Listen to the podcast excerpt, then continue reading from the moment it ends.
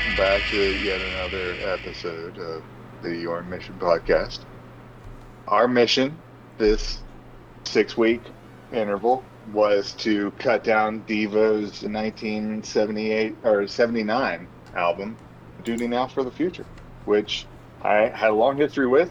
I've been listening to Devo for a very long time, and I'm not sure if you guys had much Devo experience, so Hmm. it was a bit of a hoping you had never heard it before. Okay. I've never heard it before. Can, Uh, can confirm. Source, never heard it before. Yeah.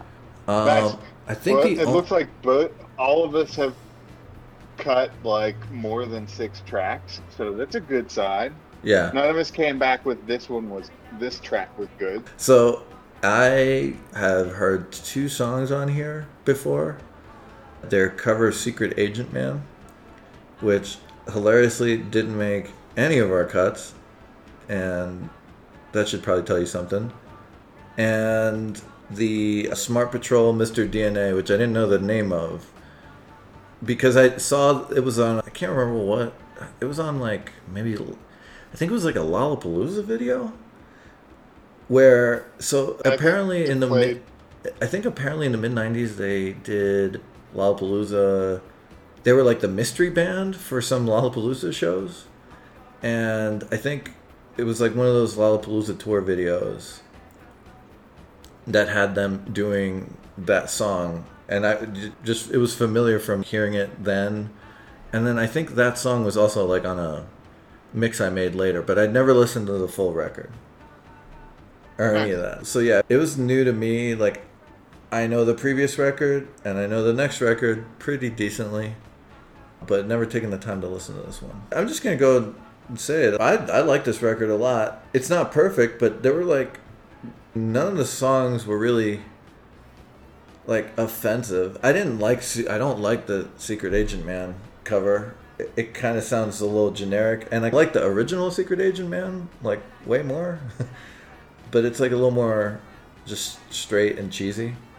And but yeah, otherwise like really. So what I did with my cut was I made a freedom of choice cut. So basically, I made the cut of what they want, what they were trying to go towards, and less like what they were coming from. So like most of my picks are more on the synthy, synth pop, less guitar, general in general, right? Like that's the majority of the that's the majority of my cut, and I I, I, I did that specifically to try and differentiate probably from your guys' stuff. Like I was thinking like I would probably be a more alone, and in fact, I'm trying to think here. What is the overlap? I was the only one to put this song on the opening track, the Yeah. the Devo corporate anthem, and then I was the only one that put SIB on my cut. And so, and I was the only one that put. Oh wait, no, timing X. You put Jenny. You put timing X on there. Okay. Yeah, and I'm glad somebody put SIB because it's it is a lot of fun. It's a strange little track. Yeah. Yeah, Uh, yeah. The the Devo corporate anthem and and Clock Out feel like they go really well together. Clock Out's a pretty crazy little parody of being the guy in charge of an office. Yeah. Um, yeah, it's pretty funny little It doesn't. What's funny about the Devo corporate anthem is it doesn't sound like.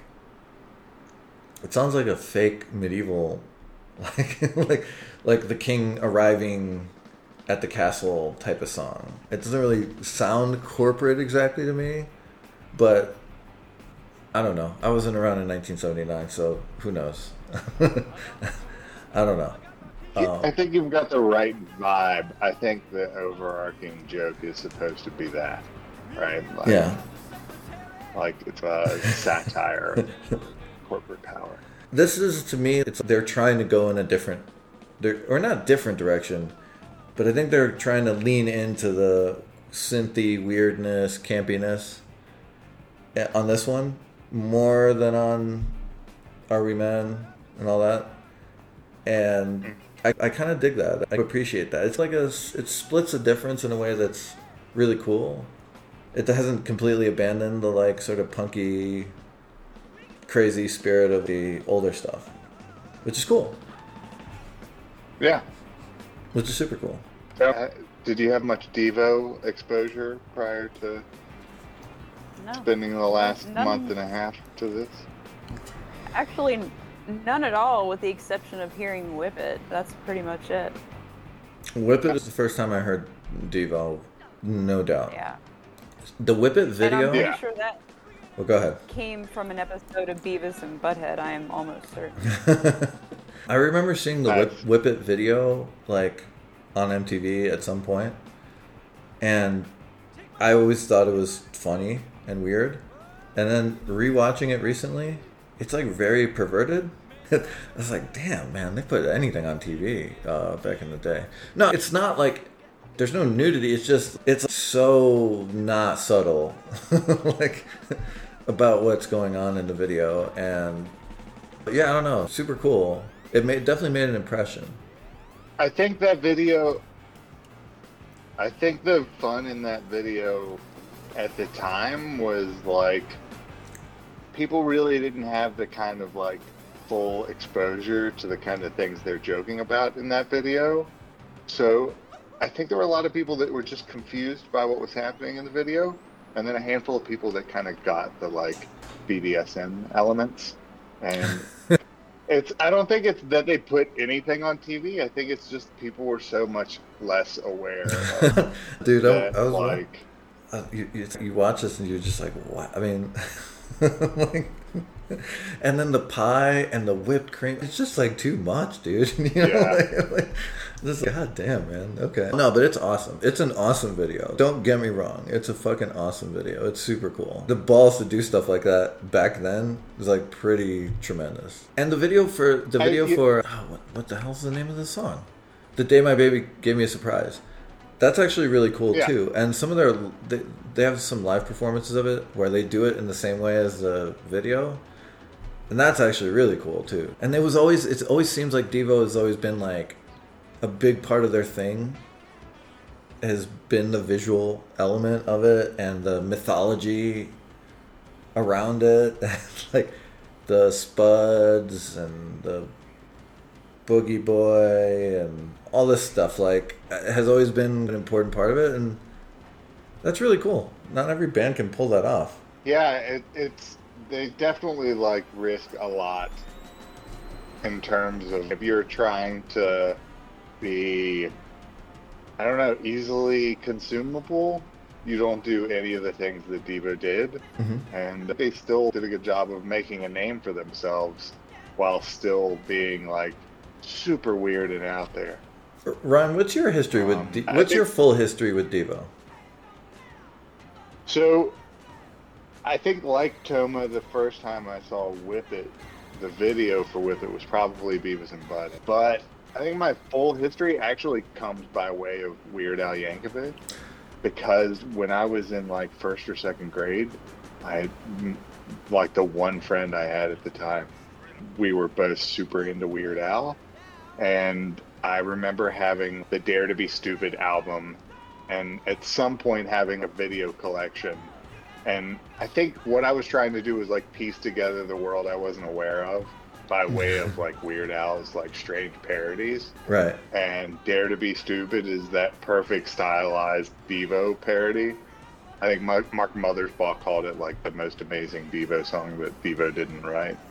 Um, and and yeah, it was like just trying to answer like a world of questions that came from listening to Weird Al Yankovic album at seven, led me towards finding Devo and Whip It and all the like weird things that Devo had done. I think uh, uh, whether it was a, a video or probably a magazine of some kind, and then piecing that with a record store, like seeing Are We Not Men at the record store, possibly even this album, and picking it up or asking parents to buy it for me, and then, you know, So actually doing that. was Devo Which cool crazy. when we were growing up? No. Look, Uh. like, Devo wasn't, like, I don't think so. I don't remember. I don't remember that. I feel like they were had moved on, like things had moved on by that point. I just don't remember them being like in the consciousness that much when we were growing up. And then I feel like for me at least, or within my sphere of experience, Beavis and Butthead brought that back, and it was just like, what is this video? what is Yeah. going on So- here? And so- it was like, huh, okay. So Jenny, like another piece of the puzzle for me with Devo is like in the '90s. So for three years, I went to nerd camp, summer camp. So it was like, I don't know. It was like I, w- I would be gone for three weeks, and and so it was like at a college, at Dickinson College, um, in Carlisle, PA, and I'd go there and then have a roommate and then we'd basically go to college classes like college level classes and take two college level classes and then do other summer camp stuff. And so i got introduced to the church of the subgenius at this like nerd camp. Have you ever heard of that? Okay. I don't know if i have we have enough time to discuss but basically it was like a fake parody weirdo satire cult and represented by like a, a guy that looks like smoking a pipe that looks like he's from the 50s called Bob. And anyway, for whatever reason, I feel like Devo, I think Devo was really, I was reading that Devo was into the Church of Subgenius, but the same person that had that Church of Subgenius stuff also was into Devo and would play like the Freedom of Choice, like when I was in Nerd Camp. So that's probably the first time I really ever listened to Devo. I think in the after party we're Uh, gonna play so- the trailer so- for the Church of Subgenius. Um, Yeah, I, I added a couple links for the Church of the Subgenius stuff. There's a trailer for a documentary on it. There's also a short video explaining Slack and the idea of subgenius. Like yeah, I don't know. cult. Ryan, do you want to try it? Do you want to try your hand and try to explain this shit? The only thing I can say is it's intended as like a parody on how popular like kind of fundamental Christianity, like just general like religious nut business that was happening in the 80s.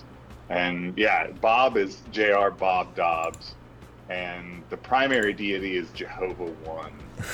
Um, but yeah, people like there were all kinds of weird. J.R. Bob Dobbs is he's a picture of a 1950s dad from a sitcom with a pipe and like a vest and like a flannel shirt, mm-hmm. and so like it was popular with Mark Mothersbaugh, Devo, members of Negativland, David Byrne, R. Crumb, Mojo Nixon, Paul Reubens. Yeah, yeah. There's a lot of it, it's worth watching the documentary because it's really funny because they're all a bunch of sarcastic assholes, and it's a great response to like fundamental, like fundamentalism and like cult Christianity. It's really fun. It was like a. It was just like, like a set. Like it was. A, it was like a satire. Like I remember that I would Yeah. like they would show me like the book of the Church of the Subgenius, and you could buy the whole Church of the Subgenius. Like at the end, there was like like things you could buy. so you could buy like posters of Bob and anyway. And at the end, it was like for a billion dollars, you could buy the whole Church of the Subgenius. It was like really, uh, again, hard to explain. And basically, at that time, I was looking for any kind of re- religious satire material, so it, it was very appealing. I mean, I'm open to that whenever it comes along. Not, you know, my window on that hasn't closed. But no, it sounds like the sort of thing that's really well done in practice, but just maybe hard to explain. I don't know. Yeah, maybe the yeah, the trailer the trailer. Yeah, mean- yeah. Go, go ahead. No, the, the trailer helps. Like the Wikipedia page is pretty in depth, right? Like it gives like instructions and general belief stuff, but it's almost like reading an article about it makes it sound too serious. It- Whereas yeah. like seeing the documentary where like you see these people behaving satirically, like behaving if it's a serious as if it's a serious thing, but in jest. and it's like a room full of them, and it's absolutely hilarious. I mean, Yeah, I don't so know. This this gets to one of the things about Devo that I really like, which is, and which is really I think hard to pull off in music. It's like having a sense of humor about their shit. It's like definitely a performance. There's definitely like satirical elements. I, it's really hard to do. Like, how many bands have really pulled that off? I think it's like a handful that really pulled that off in like a major way. Being able I to think that a lot of them tend to skew the other way, taking it way too seriously. For sure. For Yeah. sure. Like for me, like to me, like the inheritors of a little bit of that kind of attitude is less the outfits and but more the attitude is, is like Ween. Right? Like they've made they've had a really long career of making fun of everything in themselves and they're still I think treated as like musicians and not like just a complete joke. You know, I would argue like bands like Primus and the Butthole Surfers have like Devo to thank for being able to get away with the things they got away with for as long as they did, and still have a career. Like, for sure. yeah, you could. Devo just showed you could be weird and write really strange songs, but they could still have a book and people could really enjoy it. And it was sometimes radio friendly, right? Like, Yeah. Whip It's a radio friendly track. It's- like, yeah, everyone sure. knows Whip It. They may not know Devo and they know It, right? Like, It's also just it's an art project. Look at this album cover for this record. It's Yeah. really cool. It's this weird pastiche of like barcodes, and almost like it's like kind of European, like German European sort of aesthetic. I, I don't know. I don't even know what it to make of it. craft. Has like a Kraftwerk aesthetic. Yeah, yeah, for Like, sure. And then the images of them yeah and the helmets with like over the grid paper is very weird yeah, Blot, almost like blotter paper not I, I think what's cool about them is that like just the satire of like commercialization like that's the stuff that like is appealing to me. And a lot of inspiration from like conservative like 50s stuff. And like they turn the kind of cheesiness of it into something else which is really cool. Like it's because like anyone can make fun, but then like to be able to make fun in a way that's like an interesting. we lost your video Alonso Oh no! Sorry. To make fun of. Oh. oh okay. We're gonna we're gonna Yep, be without my, your, we're gonna be without my video for a second. explain your point and fix your camera How about we do that for right now? But Yeah. but anyway, no, I was just saying. To me, it's like really hard to pull that off. Like, it's, it's not too many. It's like the difference between I don't know, like insane clown posse or something that like they try to be funny, but it's not really. I don't know. It's just just. It's not a satire of anything. Like, it's not. It's, there's no bigger message really, or I guess to be fair, I think isn't the bigger message of like insane clown posse like Christianity. It, it turns out, right? Isn't that like the thing? Yeah I, I think that's yeah it was always a little like that type of mythos in a weird way I'm not the expert. Seems like it's opened up a little bit more directly. but what, to think that those guys like put enough thought into it to have some like overarching message is probably giving them credit where they don't deserve. All right. Am I back? I'm back. All right, nice. You're Yeah, back. you're Welcome back. back. Yeah, no, but anyway, like, it's okay. So maybe we should talk about some of the songs here. Triumph of the Will. uh, did it make any of our cuts? I don't even I know. Man, that, those lyrics were a little something else, honestly. I was like, really? Okay, so this song, so yeah, so this song, it was like I think I, I re- I remember reading something about this song where someone was like, "This isn't, this is like like fash and not really trying to." Like barely making fun of it, and I don't really see that necessarily. It doesn't make a ton of sense to me. it just seems Yeah, it seems bizarre, and then just to reference the Triumph of the Will is also just out of left field. If this would have made my cut, it could have been in. It could have been the the sweater song. For me, I kept this out though. I didn't love it. I was just gonna say it's definitely one of my least favorites, and also just it just sounded very rapey. And, and on top of not caring for the music, I was like, yeah, this is not a keeper. Before I die, I'll get another piece of pie. It is the thing females ask for when they convey the opposite. It's just what is that a no means uh, yes? Great. It's yeah, it feels weird, and we're I'm not I'm certainly not here to. I like plenty of songs that have lyrics that have become problematic recently or after they were written. Yeah. I'm not like the police. I'm just saying, does not give me the good vibes. I'll put it that mm-hmm. way. It's not a very catchy song either. Yeah, yeah. As opposed to this song. I think this is this song is the catchiest song on the record if you're asking me. The day my baby gave me a surprise. Yeah, uh, I agree with you. It's number one on my list because this is actually one I really liked a lot. I like this. This got like at least a four or five, I think. Super catchy, and it reminds me in a good way of probably what I'm most familiar. Like in this space that Devo occupies, I'm not familiar with Devo, but I am really intimately familiar with the Cars, which is like adjacent. I feel like those two kind of occupy the same space, um, ish. Dude, I was about to say this song reminds me of it's like a car song. It's like their car song. Yeah. Yeah. And if you want to talk about like that is a lot of what I thought about when I was listening to a lot of this stuff is that this listen, this is a decent album. I don't love it on the whole. I do love this song. This album as a as an entire piece of work, I don't love. Mm-hmm. I don't hate it either. I think it's perfectly fine. It, it's perfectly enjoyable. It's a decent effort. But if I'm looking for something that's like in that sphere of like weird electronic rock, I'm usually gonna pick up the Cars uh, nine times out of ten, and and that's just because I heard. That's just my. That's just what I'm familiar with, and I think they do it for my money just a.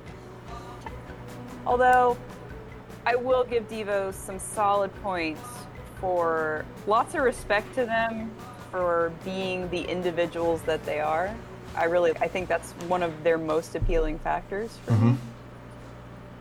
So okay. Also, oddly enough, Yeah. Did Devo is from Ohio originally? Am I right about that? Am I misremembering? I think they went to Kent State. Is that right? Yeah, they did. So I also realized that so are the Cars, which blew my mind. I did not know that about the Cars. The car, the Cars apparently got started in Columbus somewhere, and I think it's actually very cool that Ohio was at the same time turning out both Devo and the Cars, which is good for them. It might be the best thing Ohio's ever done because it's a short list. No offense, but, you know. No. Good No. for them. Yeah. Good Agree. for them. They were d- doing something in the late 70s, early 80s. Ohio was doing right. There you go. Yeah. Harvey Pekar. Yeah. Yeah. Yeah, so to say to talk about the triumph of the will, like the thing I'll say for that track is it has like the tone is the Devo corporate anthem with lyrics, mm-hmm. and I'm sure that like I never know what the intention. I can't really talk about the intention of the lyrics, but I feel like there's a number of things that they talk about that are a parody of like more general kind of idea. Like I think like it's really easy to see them as a parody band Yeah. that actually makes decent rock and roll. And I think in terms of my baby gave me a surprise in like the Cars theme with it, Yeah. it's they do like much much like the Weird Al Dare to Be Stupid, which is like a stylistic cover of Devo. Yeah. They do stylistic covers of other bands. And I think My Baby Gave Me a Surprise is like an amazing stylistic Cars variation. And songs like Get Stiff, which is on the like remastered version of this, is like a stylistic Stones cover. And when they actually cover the Stones with Satisfaction, they do it in such a weird and unique way. Yeah. Which I think is the I, I think that's the dis- disappointing part of Secret Agent Man is that it's not quite as weird as I want a Devo cover to be of anything. Yeah. And it while it's fun, it feels like it's a thing they want me to take seriously. And that's I think my biggest critique comes from I'm never quite sure and I'm sure it's it's probably intentional. Yeah. Probably one of those things to fuck with the listener. But I'm never quite sure what they want me to take seriously and what they want me to laugh at. Because it feels ah, like That's a good point. I, I it feels Pink Pussycat. Like we're listening to it now. This song is odd and like disturbing Yeah. and hilarious. And there's little pieces of it that's are you making like are, is it sexual innuendo or is it a parody of sexual innuendo? Right? Like Devo is one of those bands that I've never settled into like exactly what they want me to feel because sometimes they want me to feel a thing like freedom of choice, right? Like Mhm. freedom of choice is a song that makes you want to. They want you to feel that. Other songs, it's, it's yeah. It's, I think you just. I think you're making fun of something that may not be as timeless as it felt at the time. So, I feel, I also think like with this with the sex stuff, this is like a different time. I think people think of like the way that people talk about sex and music is like some sort of continuum where it just Yeah. gets more and more wide open. But I disagree because I think around this time people were like talking about that stuff in ways that we're probably not comfortable with anymore in the mainstream now. When they talk about sex, it makes me think of Revenge of the Nerds, and I don't know if that's. It, it's like a chicken and egg situation. Yeah. Did Devo develop that weird kind of nerdy like sex joke, or was it developed by by Revenge of the Nerds and then like parodied at Devo? I can't. I don't know I what mean, happened there. I don't Uh, know. when That did Revenge of the Nerds? Was that wasn't that this was that was after this stuff, right? I think it was before. I think. Really? I think it was like late seventies. I think.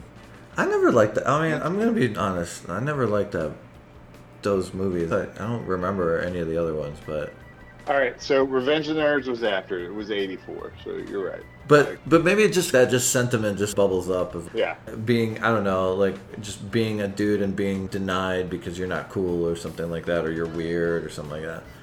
I wonder if some of the some of the sex stuff is clearly it would have been more clearly a parody then? Because like we're living in satirical times and like you have men's rights activists and all this bullshit. Like, like you have a whole like intellectual intellectual movements around like like basically the premise of revenge of the nerds so it's yeah. so it's, I don't even know, dude. Like maybe, back then, maybe was- this was like clearly like some nonsense, and now it's like fucking real. I don't know. Yeah, that's a really good point. That's uh, that's a good observation. And that, yeah, like, I I think there are timeless tracks in what they make. There's some really great stuff in here. This album, Freedom of Choice, like Yeah. Some really great tracks. And there's also some stuff that I don't understand this because it's 40 years later, and I. I So- I don't know. I don't have a frame of reference. So Ryan, uh, uh, uh, let me go on a little tangent. If you forgive me, I'm gonna go on a little tangent. So Go for it. earlier today, uh, I was on Twitter, and and a Twitter ad came up for Heinz mayonnaise combined with sriracha. So Uh, like- we're going on the Must Master rant. Yeah, yeah. But it was like mayonnaise and sriracha and the, the same thing. And Yeah. I almost never actually look at those ads or whatever. You just keep scrolling and move along. But I was like, I wanted to look in the comments and in, the subtweets just to see if someone mentioned this Mr. Show skit, which was a satire of the very idea of combining like condiments into one. And the Mr. Show is it's about a company that combines mayonnaise with mustard, and then It's mayo stirred, and then there's another company that combines mustard with mayonnaise, and it's mustard mayonnaise, and then at the end there's another condiment that's a combination of mayo stirred and mustard and mayonnaise. mustard and which is like Maestro Mus Let's Maester Danes. Yeah. Let's not leave out the uh, mayonnaise also. but look, back then when we watched that shit, that was like a satire. It was just like that's ridiculous. It's like a corporate sort of corporate satire. Like who the fuck would need the co- co- it combined already for you? It's like ridiculous. And now, Then, then they like, but then so I think that also came from in the late '90s, mid to late '90s. They started selling peanut butter and jelly combined. oh, right? yeah, so I think that's the other piece of the Mr. Show joke is that at about that time, they like Smuckers or somebody started selling jars of swirled peanut butter and jelly. And I think that's probably part of the inspiration to Mustard and Maester. okay, all right. And it's even funnier to think that there was a thing, but it was something that like 100% of the time went together, and someone went out on a limb and created a product. And then they throw out the mustard and mayonnaise, which sure, I guess. I guess I've had sandwiches with both of them. Like that happens for sure. But like this idea that it became two things, and then yeah, like within the last five years, it's suddenly oh, you need to try this new hotness, like So sriracha mayo. But the, the thing, oh, your camera Oh. dropped God, again. yeah. Um, there went your video.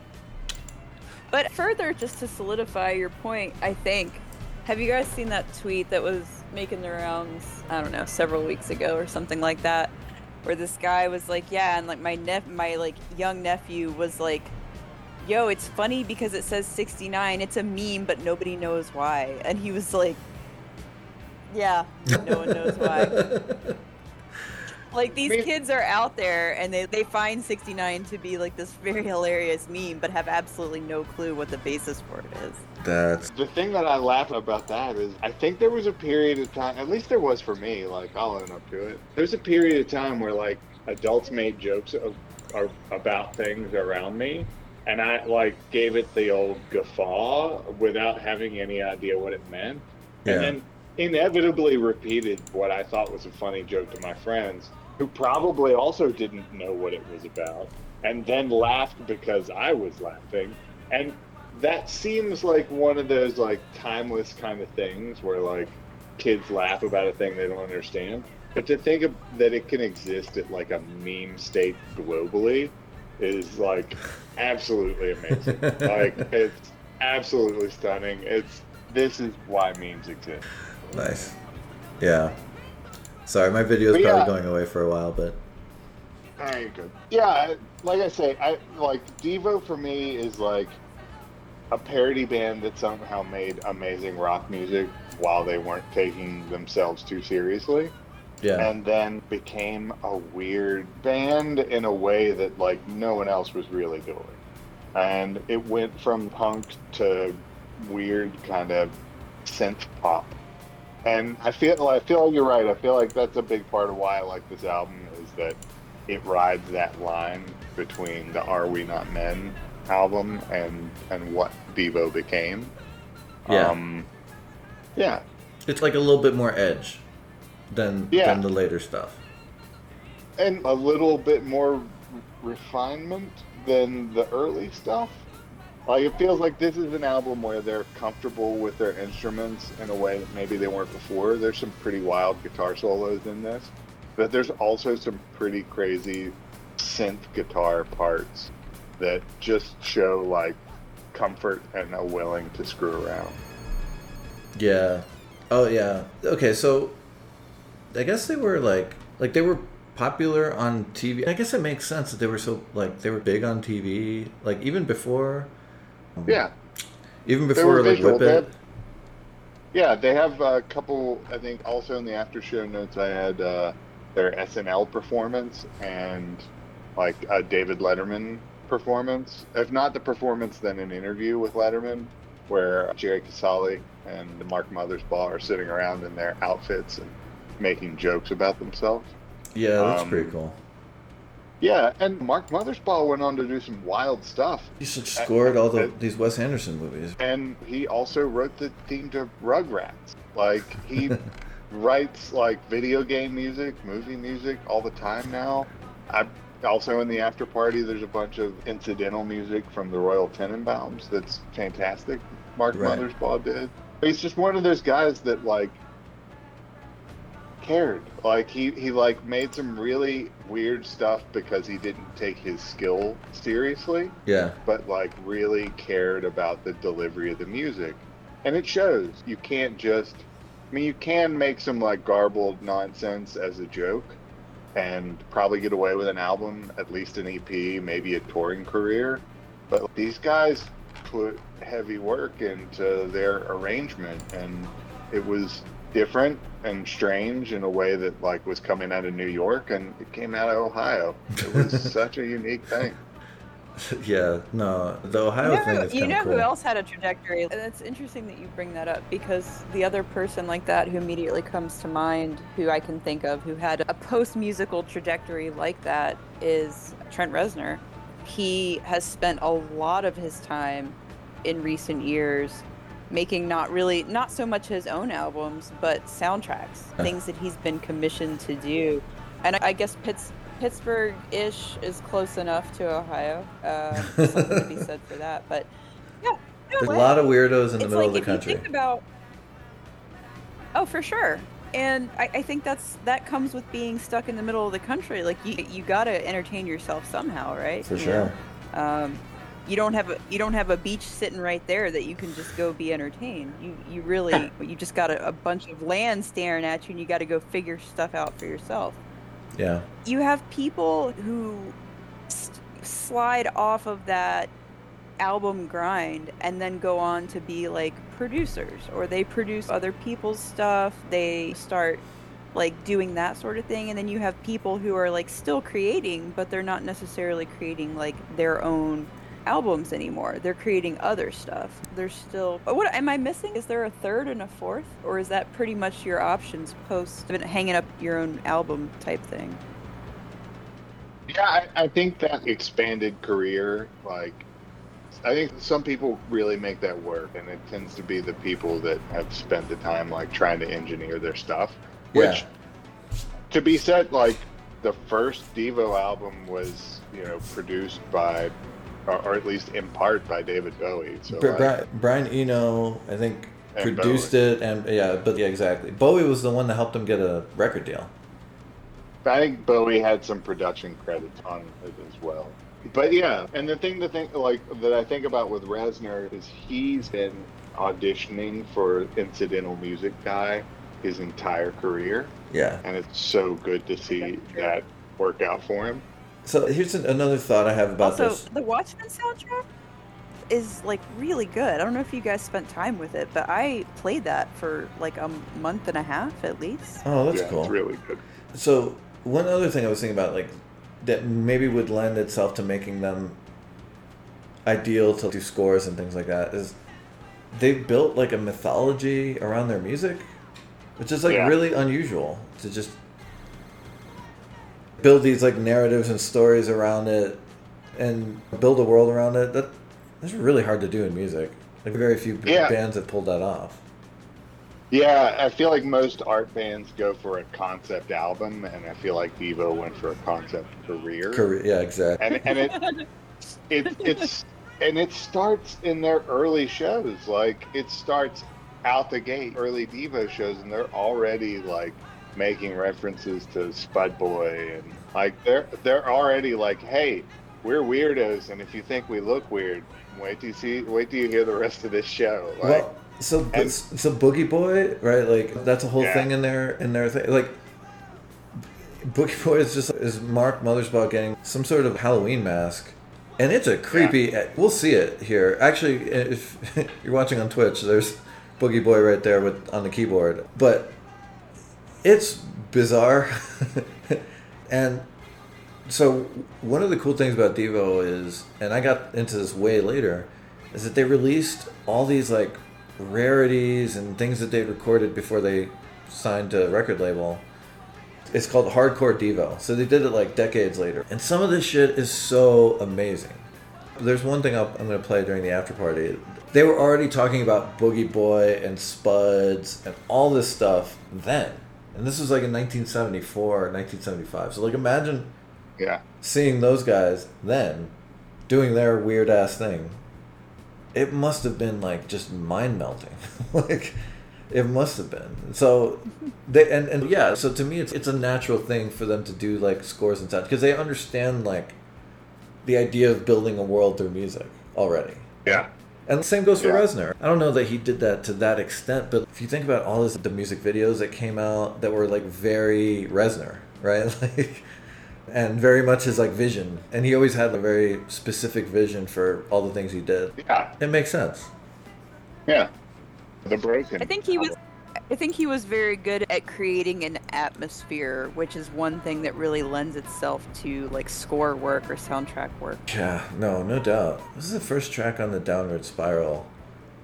But it's, and maybe I'm remembering this wrong, but there's a song on there that just, it sounds like it's like someone punching, like at the beginning, and then it goes into like crazy loud ass guitars. What the hell is it called? Yeah. That's the March of the Pigs. March of the Pigs. Right. Yeah, I think that's right. Yeah, and it just sets the tone immediately. like for Yeah. wh- what we're going to get into here, it's like madness.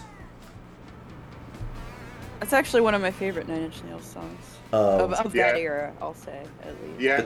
And the video for it, like, really, like, is insane. all of their videos. Think about it. all their All the videos, videos are, are wild. yeah, all their videos are cool. Yeah. Yeah, go ahead. No, I was just gonna say. Let's see. I was looking. I was going back to the list. Toma, you and I both had Wiggly World on our cuts. How, what do you think of? Wiggly World. It was, and I guess maybe I should put the whole album in an overview because I don't think I've done that properly Mhm. yet. But Yeah. This was one that kind of this was a grower for me. So I listened to it once, and not much of it really took on the first try, with the exception of The day my baby gave me a surprise. uh, that. Yeah, that one exactly. Yeah, I was like, "Wh- which one had the super long name? Yeah, that one I liked immediately, and I still like a lot. Like it's great. The others like took more time. I had to. Oh gosh, I don't know.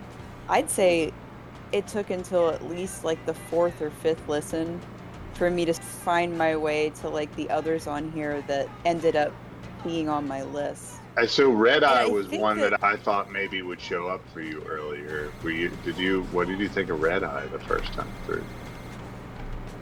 Red Eye, Red Eye was, it ended up towards the bottom. And what I think really happened is that you had, I made my list. It was very easy to put the day my baby gave me a surprise in the first spot, Mhm. obviously, because I ordered them in order of liking. So that one was clearly going to be in the first spot.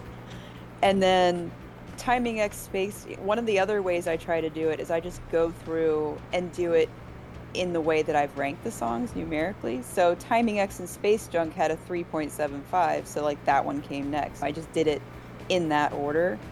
So Wiggly World was a really close second, and then I had several that were clustered around like the 3 3.25 mark. Mm. And Red Eye was in there, and also Blockhead was in there too. Those were all like right around that, like hovering slight at three or slightly above. Corporate Anthem actually was a three too, but the problem with that is that if I'm gonna make my list, I'm I, I'm gonna focus on the songs. It just makes sense. Yeah, yeah. So Red Eye, Red Eye, one of the things that I, it ended up also being my sweater song because I don't know what's going on in those lyrics either. 50% of the lyrics is the word gone, and then it just has this very cryptic, something's rotten in Idaho, and I don't know what to do. And I'm like, what is go? What's going on? Okay, like, something's- I'm waiting for the tea, and Something's rotten in Idaho. Okay. It might have something to do with the whole Spuds thing.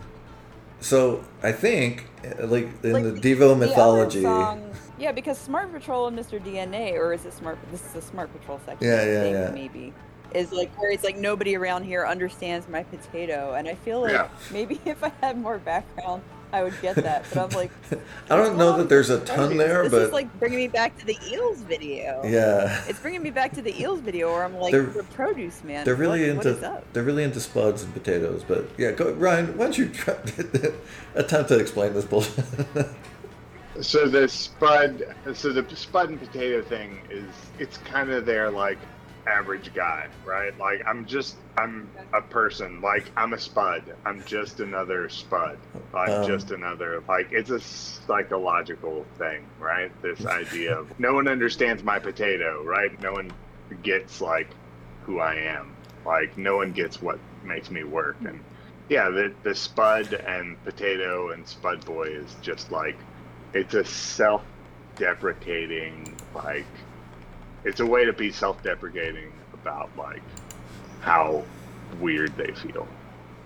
I think so. Yeah, something's rotten in Idaho. I didn't even notice that Yeah. lyric, but that's got to be what it's referring to. Something Yeah. is wrong in ba- normal dude world, normal person world. Oh, sure.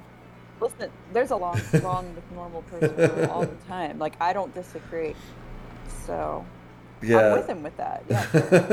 Yeah, but I I like it. It's like, it's it's got like a nice, like it's on the rock side of things, which helped a little bit for me. It's just slightly more my style, and it had a lot of energy to it, which I liked. It was high energy, decent beats, and it had like I don't know. It just it really came together nicely. I thought, despite the confusion over what the hell was going on in that song lyrically, I thought it was enjoyable enough. And it took me a little while, but I got there. So, so one other thought around this, like with the synth sounds and stuff like that. So there were a lot of bands doing synth stuff, but I feel like Devo is one of those few bands that were doing it like in a nerd male sort of way. Because I feel like there was like a lot of stuff in Britain, like with the New Romantics, like Yaz and Boy George and stuff like that. And it was like really all about like gender bending, right? And stuff like that. And they were a lot of those synth pop bands were like leading the way into that different instrumentation. And Devo does not have like beyond the fact that maybe they use some of the same instruments, like basically it's conceptually like nothing to do with that stuff, I feel like. It's Like- interesting, I don't know.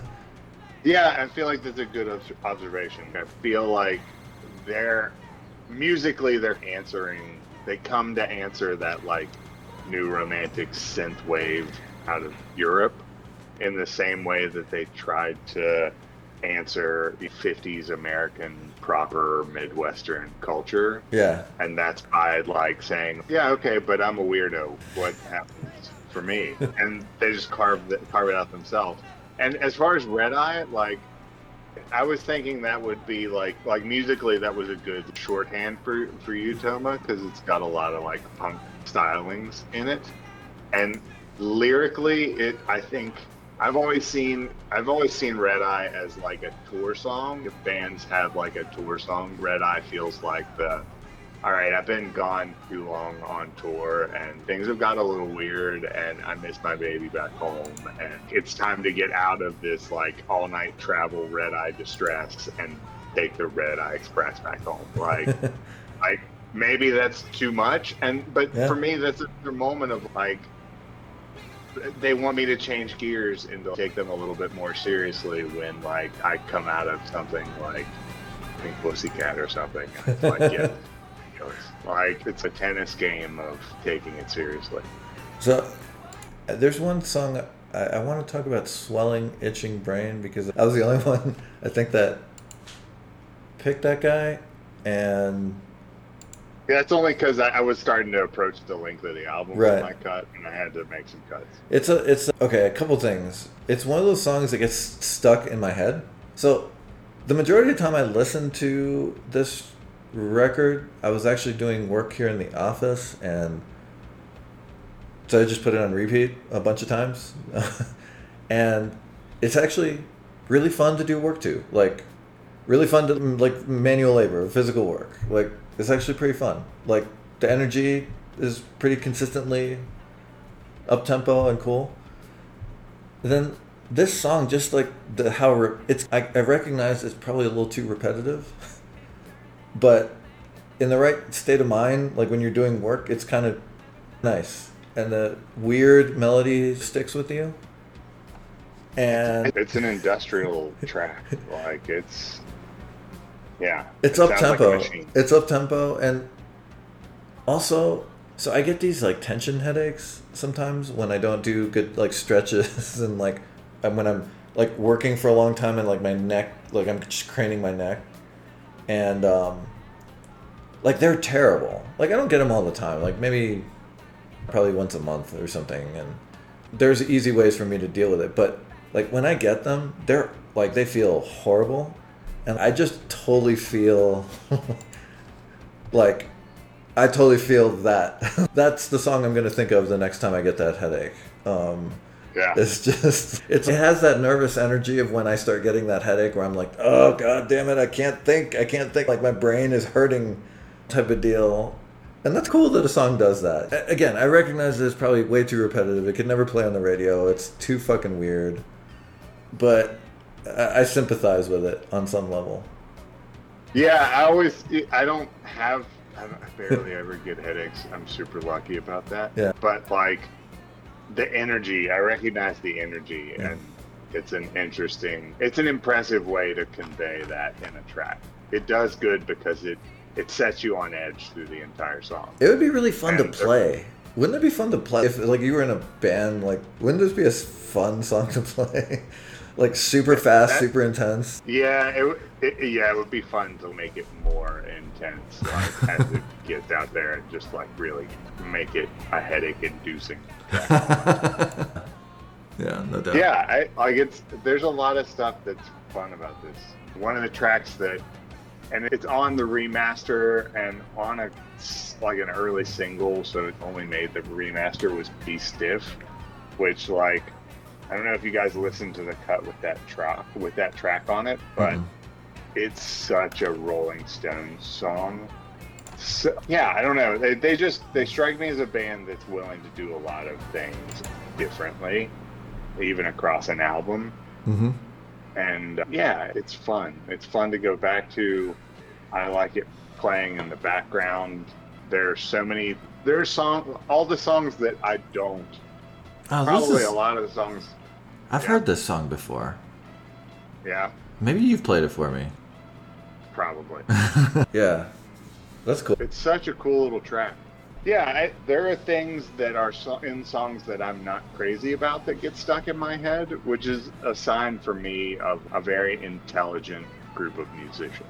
Like if I'm not listening to your song a bunch and can still like reference it for things, whether it's a joke or whether something gets said and it reminds me of a lyric, like that's a good sign. If it's a song I'm not really listening to and it still sticks in my head, then you're doing good work. And Right. like swelling itching brain is one of those, right? Pink Pussycat's one of those. There's an like even uh, Triumph of the Will. There's something about that, like that tone, that tone, like that, like, that that thing. and it's and it and it's not the chorus. Yeah. Like it's the verse that gets stuck in my head. Yeah. It's that the melody within the verse, if you can call it a melody, I'm not sure you can call yeah, it a the melody. tune. Yeah, like that component of the verse gets in my head for dumb reasons, and if I'm have if I have to do something like official, I feel like it's like a, a bureaucratic drudgery thing that I have to do. Can you can you play Right. Devo corporate anthem like the next time you do? The thing is that no one else would get the joke. It's one of those things that, like, for me, it's very funny. Yeah. And I can, I can neither explain it nor reference it because no one else Sometimes- has that in their heads. Sometimes it's only for you, man. You know. Yeah, I'm fine with it. I'm not complaining. I'm, I'm just saying it's one of those things that that's not a song I listen to at all. But if I have to do something formal and I'm bored by it, it start, that that tune starts to play in my head. Yeah, no doubt. On Freebird, me and Ryan have some alignment with with the two-part song, Yeah, the two-part epic. yeah. S- Smart Patrol, Mr. DNA. Yeah. I, I think it's a smart song, right? Like it's actually three songs put together, and it has a really crazy guitar solo. And the middle component of this song is, tell me that's not some, it's not begging for crowd interaction. Like it's like a chant. It could be happening in a live show, and the entire crowd could be chanting it, and it would be hilarious. Yeah, for sure. Suburban robots that monitor, like Yeah. that's the part. Like we're smart patrol, nowhere to go. Suburban robots that monitor reality. That feels like it's just begging for like weird Devo fans to chant it. So uh, they're all singing this, right? So like it's not just Mark Mothersbaugh. It's Yeah. like they're trading off like lines in the verse. Yeah, is cool, not super common. And like they're harmonizing, if you want to call it harmonizing. So I would imagine that this song live would be really fun. Because yeah. there's like a lot of opportunities for the crowd to like sing along and Also a great closer. That's it's a great encore. Like if you if you were seeing this band and they came back out for an encore and they just rocked this song for nine minutes, it'd be amazing. Also, I guess the song, not necessarily in this part, but builds the the mythos, right? The smart patrol stuff, and then wait a minute, there's something wrong, and then it's Mr. Kamikaze. Um, Yeah. Here to spread He's a- some he's a- genes. He's an altruistic pervert. So I listened to a couple live versions of that song where they changed they changed pervert to like bastard, asshole, like whatever. And and I guess yeah, I don't know. It's just again, it's what the hell kind of lyrics are. Uh, to me, it's the bizarre, chaotic embodiment. Like it's like the world building, the sound, which is uh, punky, but then with the synths and with the weird sound effects and stuff like that. Yeah. This does the best in my opinion. It's the most epic song on the record. It does the best like of Yeah. representing the record. That's why I, made it to Freebird. My favorite. Yeah, no, there's nothing like being set up with a boring day and referencing, I'm tired of the soup du jour. Like, it, it- just, there's so many pieces of Devo's funny mythos that, like, we, like, they just wheel their way into my life. It's great. yeah. So I don't know. So Jenny, you did not have a free bird, or you were wondering out loud? I just, I just struggled to to land on a clear one for me, and I don't disagree with anything you guys Mhm. have said, and I think that's fair enough. But apparently, I had difficulty coming to a conclusion on my own, Yeah. just because, and I think part of it is because everything on here, lyrically, it there aren't really that many Freebirds, if any tend to be they don't tend to be along those lines and like musically a lot of these are short and electronic and so i think i was just like having trouble trying to make one of these fit neatly into a freebird mold but Right, like i right. said to the extent that you can pick one I, I, I don't i think that's a perfectly good assessment to the extent This is see to me one. this could be a Freebird. This could also be a sweater song because the lyrics are crazy and you have to invest some time to try and interpret them for sure. And also, I feel like another hallmark of a sweater song is there's like a part where people are just talking, right? like just and there's parts that aren't exactly just talking but are less sung and more spoken. But I don't think. What are the love songs on this record? Like it's like "Triumph of the Will," which we've already discussed is highly fucking problematic. And then what? Like the at day least, my you baby know, gave me a surprise. Whether whether it's meant to be. Yeah, which also is like about her getting out of the hospital and is also like really, I thought, depressing. Okay, wait. Is it about her Wasn't getting it? out of the hospital? Is it about him being in the hospital and getting a note from her? Is that I thought it was. Yeah. Maybe I'm wrong. I- So I read a little bit about the song, and supposedly some people think it's like a sequel to an older Devo song called "Come On Johnny," where the song is about a guy named Johnny who is in love with this girl, but like being or playing the game of leading her on, and then gets into head-on collision with a semi. And so some people have theorized that this is like some silly Devo mythology stuff, but some people have theorized that like this song is like Johnny waking up in the hospital getting a note from the girl that he was with before the accident. So there you go.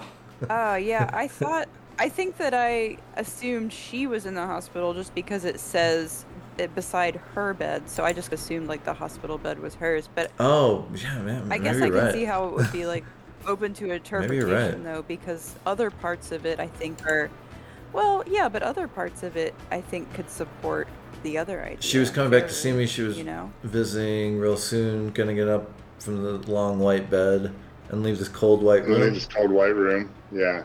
I don't know. Yeah. I don't know. Yeah, I don't know either. Yeah. So those are the love songs. Yeah, it almost sounds like she's like escaping a mental hospital, but she does have a pen beside her bed, which I don't think they would. Yeah. So yeah. So there you go. So yeah. No. If we're picking Freebirds off of I don't know what whatever the artist's vision of love is, we have we have some slim pickings here.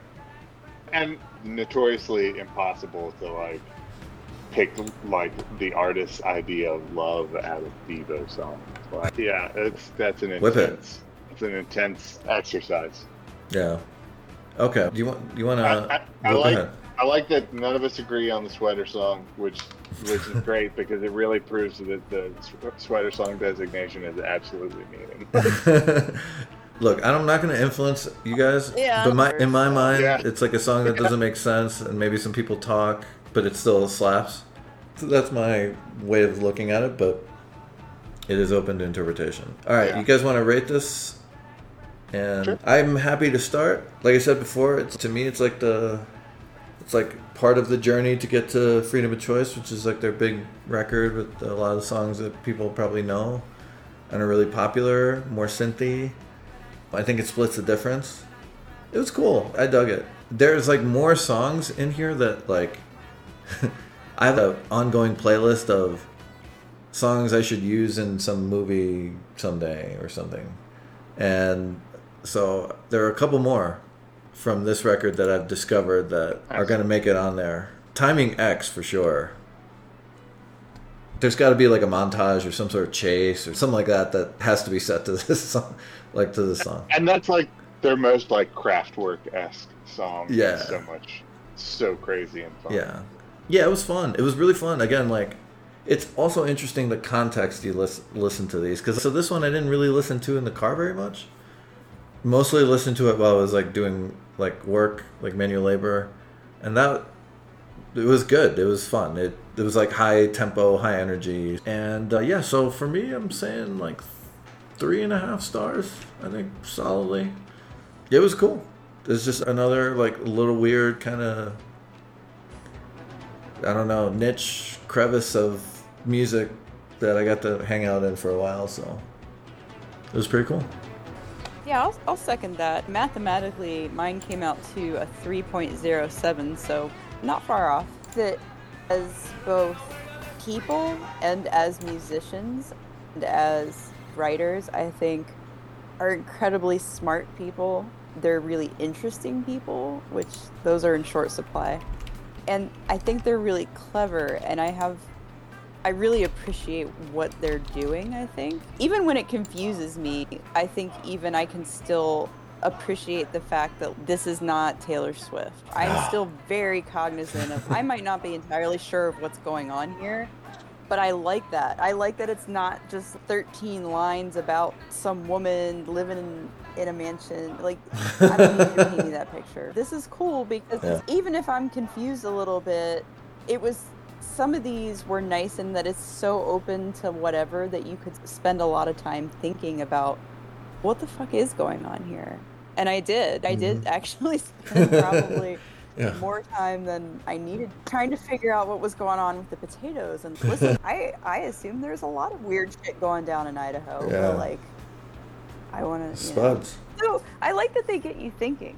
We're all Um, spuds. and I think that there's some exactly. I think that I really love the day my baby gave me a surprise. It was a really nice like a really nice reminder of other stuff that I love, like the cars, like we talked about. And it's very cool that they have some stuff that like gave me that in. And I think that the rest of the stuff that I liked, even though it took a little while to come around to, like I definitely, especially putting it on in the car driving to the beach, which is a good six hours, I think it really even sounded better in the car. I'm going to have to make a point to give everything from now on, I think, a car listen, which I haven't really had much opportunity to Mhm. do for the last year. haven't been in the car that much. And so, like, overall, I got to give Devo props, and I, I'm glad that I spent some time with this for sure. I do also get the feeling, and I'll have to test this out. I wish I'd been able to do it during, and we did have extra time, but my dad gave me a Big Star assignment. I was listening to my dad's Ooh. Big Star playlist, so Cool. um, I should listen to more Devo because I feel like I think that they've made albums that might be slightly more, slightly more my thing, and that maybe this one just wasn't. Wasn't quite, would you um, agree? Like I, I feel like they've. I feel like I was just gonna say, Come. Jenny. I was just No? gonna say that. I, I was just gonna say, Ryan. Would you agree that Jenny would like first record more? Are we You know, I don't know if it's first record, maybe Hardcore Devo. maybe freedom of choice. Interesting. I don't know. I I don't um, know. I Uh, will. There's- I will listen to both of them, and I'll let you know. We'll make I it a sub assignment. The thing that you like, there are songs like "Girl You Want's" really good. "Freedom of Choice" Yeah. is really good. Yeah. I guess "Freedom of Choice" gets a little weirder on the second half, where it's like songs like "Gates of Steel." It gets weirder, Um, but the Well, to be instrumentation is like like To be clear, yeah. It's a hard thing to pin down because I obviously don't have an aversion to things that are weird. I've Sure. been listening to a lot of Connan Mockasin lately, so that's clearly not true. And it's also not necessarily true that if something's electronic that I'm not gonna get. It's just that those things tend to be fewer and farther between on average. So Mhm. it does get hard to say. I think I mean- trying to, to guess which of anything I might like is hard. It's very case by case, unfortunately. No. The fair thing, enough. the I wish thing I, that I wish I could. I was just gonna, I, I was just gonna encourage, like, you'll find more Devo songs you like through all the other albums. It's hard to say that there's an album that you'll like gravitate to more than others, but I will say that at least like the first four or five Devo albums all have a song or two that are really just classic tracks. Devo's like the Talking Heads in that there's always something more going on than what the sound of the track might let on, but there's always songs that are like just bangers, just really reliable. Like even like New Traditionalists has uh, "Beautiful World," which is a fantastic song, but it also has weird songs like "Jerking Back and Forth" that like it, it's yeah like you every song is like really full of Devo's like unique kind of weird melodic pop sounds or synth pop sounds. They choose weird melodies, but every album has a song or two that's okay, it's worth it. This one, this whole album is totally worth this track. Yeah. So there's plenty of artists that I love that I could say the same about. It's this would be such a good album, and and then there's just this three track dead spot in it. And I can say at least that atonal stuff like like this part of Swelling Itching Brain, I actually like that song a Mhm. lot up until they brought in that the two note do do do. I can't as much as I I've tried really hard I'm okay with that, but musically it's like nails on a chalkboard for me, and I, I have a hard time with it. And that's no matter who's doing it, Devo or anyone else. I just struggle with that a lot. You know, eh, who knows? But yeah, I am gonna listen to the others because I think that these were these were really cool dudes who obviously were more talented than probably maybe even they were thinking. And I think that there's probably a lot to mine out of their stuff.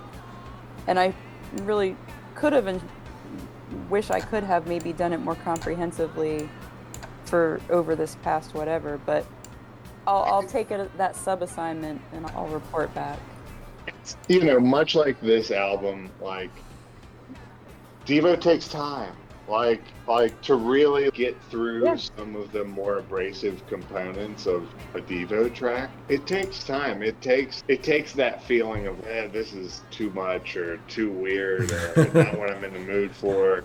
and then at some point, if it's just in the mix of what's playing, like it tracks will pop up, and you'll be like, you know what? Can Maybe dig I need to give this a second chance. Dig it. Uh, yeah, it's That was like, me with for the song. That was me with the song. I was like, you know what? I like this. Yeah, it's like it's You you know- know In in fairness to this song, if you take away those two notes, like this is a banger. It really is. And I have, I'm, I'm good with it. Like Yeah. we're fine. You yeah. know, Yeah. it's Yeah. just those little two notes. So I think for me, this is. I think I give this four out of five, Mm. A- and it's for a lot of reasons. One, I've been listening to Devo for a very long time, and like the things that are weird Devo, I appreciate for their Devo-ness. Um, For their be- devosity. Their de- yeah, the, de- the yeah, the devosity.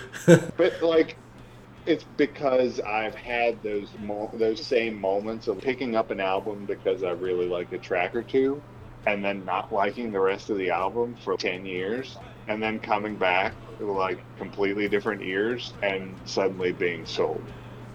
I'm so glad that you said that. We'll get into that for why justifying my choice for next time. Nice, awesome. Uh, But yeah, so like for me, no, I mean I- I don't know how you guys are gonna feel about it. But... Dude, uh, dude, come on, man. Come on. How, how many? I'm excited. I'm excited. No, exactly.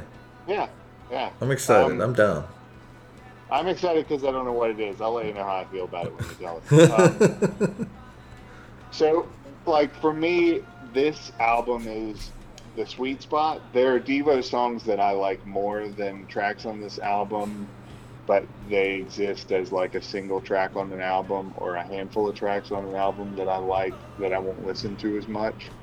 This album, I like when weather starts to get warm. I don't know why, but there's something about that upbeat nature of some components of this album that it's like a warm weather fun listen and things get weird and things get wacky. It's a wiggly world like it's never straight up and down. Like it, it just as an adult this is it's like listening to they might be giants or ween.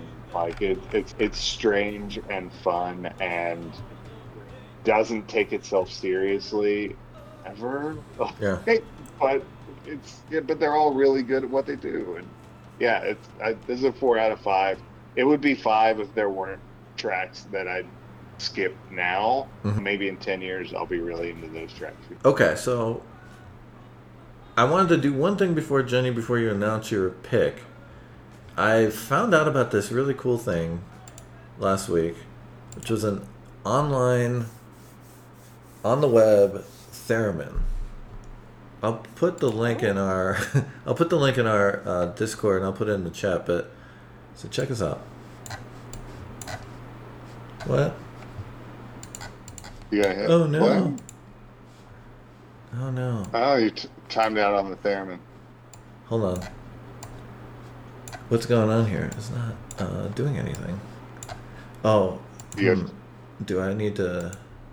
Oh, there we go. do, do- can you guys hear that? Yeah Okay. You basically just touch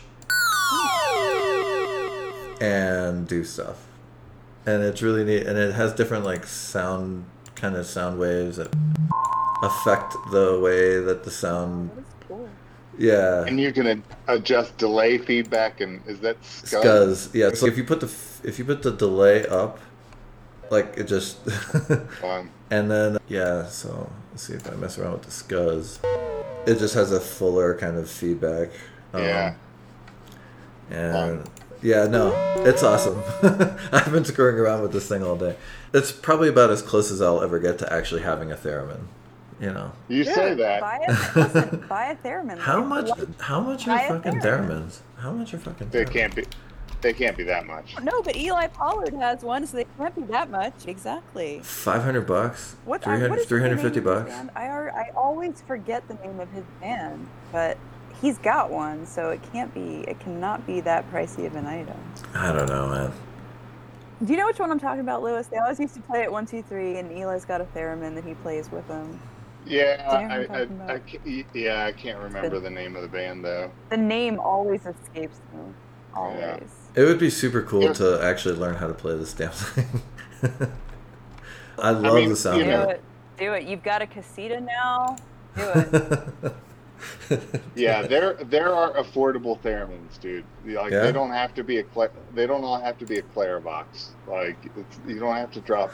Okay. $1,500. All right. Okay. So so there's one. Okay. I'm seeing a hundred. Okay. Previously owned by Yeah. Grimes. Yeah. I may have to Look at that. do that. Dude, there is a there is an eBay listing for a kit theremin DIY, no soldering. Turn any object into a sound fi- uh, a sci-fi soundboard, and that's hundred and twenty dollars. Ah, that ain't bad. That ain't bad. Wow, that's pretty cool. Okay, this is for parts, but um, still, that's pretty neat. Yeah, I've always wanted to. I've always wanted to. I guess there's nothing really stopping me. Shit. Yeah, sure so yeah, in the meantime, you know, but I'll put it in the. I will put this in the chat and yeah. Anyway, Jenny, go for it. nice. Dude, I- I think that you should get. I think you should get number one, get a theremin. Number two, master the theremin, or ba- you know, half master. It doesn't matter. Just competency. Just is. enough. Yeah, I Um, just want to do something. And something then a little. uh, we can collaborate a your mission theme song. I'll, I'll piano it. Lewis can guitar it, or whatever it is Lewis does uh, of choice. on the theremin. Yeah, that that'd be. I mean, what a that'd be pretty combo! neat. I mean, wouldn't wouldn't it would be the the strangest sounding shit I've ever heard, probably with those three instruments. But I feel like we could do it. And Yeah, why not? you the audience's mission. Why not? Get through the theme song. yeah, no doubt. Oh, Look, you're the only one of, of the three of us that's an Oh. accom- like a semi-accomplished musician. I know how Yeah. good you are at piano. Yeah, I played drums. I played drums in marching band at a Ah, fairly I- reasonably high level. listen, I have never learned to read music despite trying twice. I can't read sheet music, so there, you know, Hmm. that. So I don't know about accomplished. I set out to do it twice, once in college and once shortly thereafter, and I found that it was very tedious to sit there and read notes when I could just do it without reading the notes. I didn't feel the need to put that extra step in there, and so I abandoned it. I don't know. I don't know what, what level of anything we can assign to that. I- Iggy so Iggy and Frankie just started. So Frankie just started piano lessons, and Iggy wanted to do something different. So the the little like music school that's close by here, for their age, they do ukulele. So if you can just imagine my soon to be six year old son playing the ukulele, it's pretty hilarious. that that sounds so adorable and exploitative. like, it just, it's like that's just if, if I'm at your house and Iggy walks out with a ukulele, like I, I will probably die of cute. Like, well, that's- yeah, that's no, it's pretty. It is pretty ridiculously adorable. So we'll see how that goes. And and Joe plays piano too. I think there's a decent chance they'll be more musically adept than their father. So Jenny, go for it. What are we doing? Wait, next time I'm gonna do something very uncharacteristic for me, and we could do this podcast for another ten years, and I'd probably never get back to this little Hmm. corner of this genre. But this is a July album, in in my opinion, and since I get to choose, we're doing it. So 2003, Songs Ohia Magnolia Electric Company. Hey, I know that record. Man, Um, I haven't listened sure to it in forever. you guys are, do you? Yeah, All right, cool. I, it's been a long time. Here's here's it, it has been a long time for me too. I heard Farewell Transmission and it was one of those songs that I just um, fell in love with immediately and didn't even want to listen to the rest of the album because none of the songs were that good. And it was Hmm. just like, why? This is an amazing song. And I'm talking like, the, the this doesn't happen that often, but there are rare occasions where I love a song so much that I just have trouble turning it off, which means I would listen to it on repeat. And when I went to sleep, I would fall asleep with it on, and I would wake up and it would still be playing. I really love that song a lot. Nice. And I have decided that I need to listen to the rest of the album. And I started doing it. I'm not sure I'm finished doing it yet, but you guys can do it with me. Hey. It'll be an adventure. It'll be fun. Yeah, and it looks like I will 20 make you feel all of your feelings, and I apologize for that. that's not Uh, a Jason problem. Jason Molina is R.I.P. R.I.P. Jason Molina. Um, not an upbeat dude, although this album will spare you from some of his worst shit. Darkest. I don't mean worse, but Yeah, so that's cool. Yeah. That's exciting. I sure I've listened to this record. I will probably never do an alt country pick. Yeah. The first real episode we did Katie- was I figured that Katie might have. Yeah, I know. Yeah, Katie has this had the CD, so for sure. I, I don't remember specific songs, but I remember the cover. It's the owl. So yeah, no, no doubt. That's cool. Yeah. I'll be excited. Yeah. Be excited to check And check it's that also out. produced by Steve Al Steve Albini, which I thought was interesting because I didn't know he was doing much in that genre either. Me but neither. apparently. Yeah, no idea there. Okay, cool. Thanks for sticking. You got a gun, Letty? Or will you use mine?